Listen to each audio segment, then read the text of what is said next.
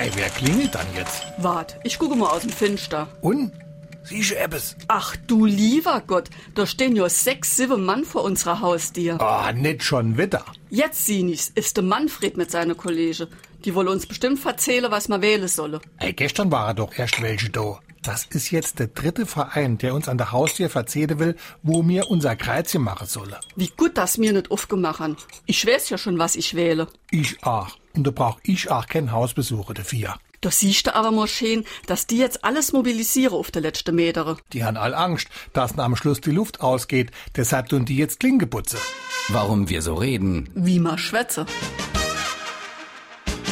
Wenn sich jemand intensiv bei vielen verschiedenen Menschen um etwas bemüht, sei es etwa Geld, einen Job oder eine Stimme bei der Wahl, dann geht er von Haustür zu Haustür und putzt Klinken. Das Ganze geht zurück auf den Brauch des Domtreppenfegens, den man in vielen meist norddeutschen Städten kennt und der in Bremen seinen Ursprung hat. Damit hat es Folgendes auf sich.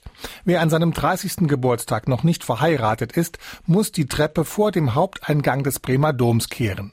Eine Freundin oder Verlobte zu haben reicht nicht. Wer ohne Trauschein ist, der muss sich als Mann dieser Hänselstrafe stellen und die Treppe kehren. Aber es gibt auch eine Variante für Frauen, die zum 30. Geburtstag noch nicht unter der Haube sind, und das ist das Putzen der Türklinken am Dom. Beide Tätigkeiten müssten jeweils so lange ausgeübt werden, bis sich eine andere unverheiratete Person erbarmt und den Treppenkehrer oder die Klinkenputzerin mit einem Kuss erlöst. Erwähnt wurde der Brauch erstmals 1890 und hat sich mittlerweile von Bremen aus in viele andere Städte, sogar bis nach Barcelona ausgebreitet.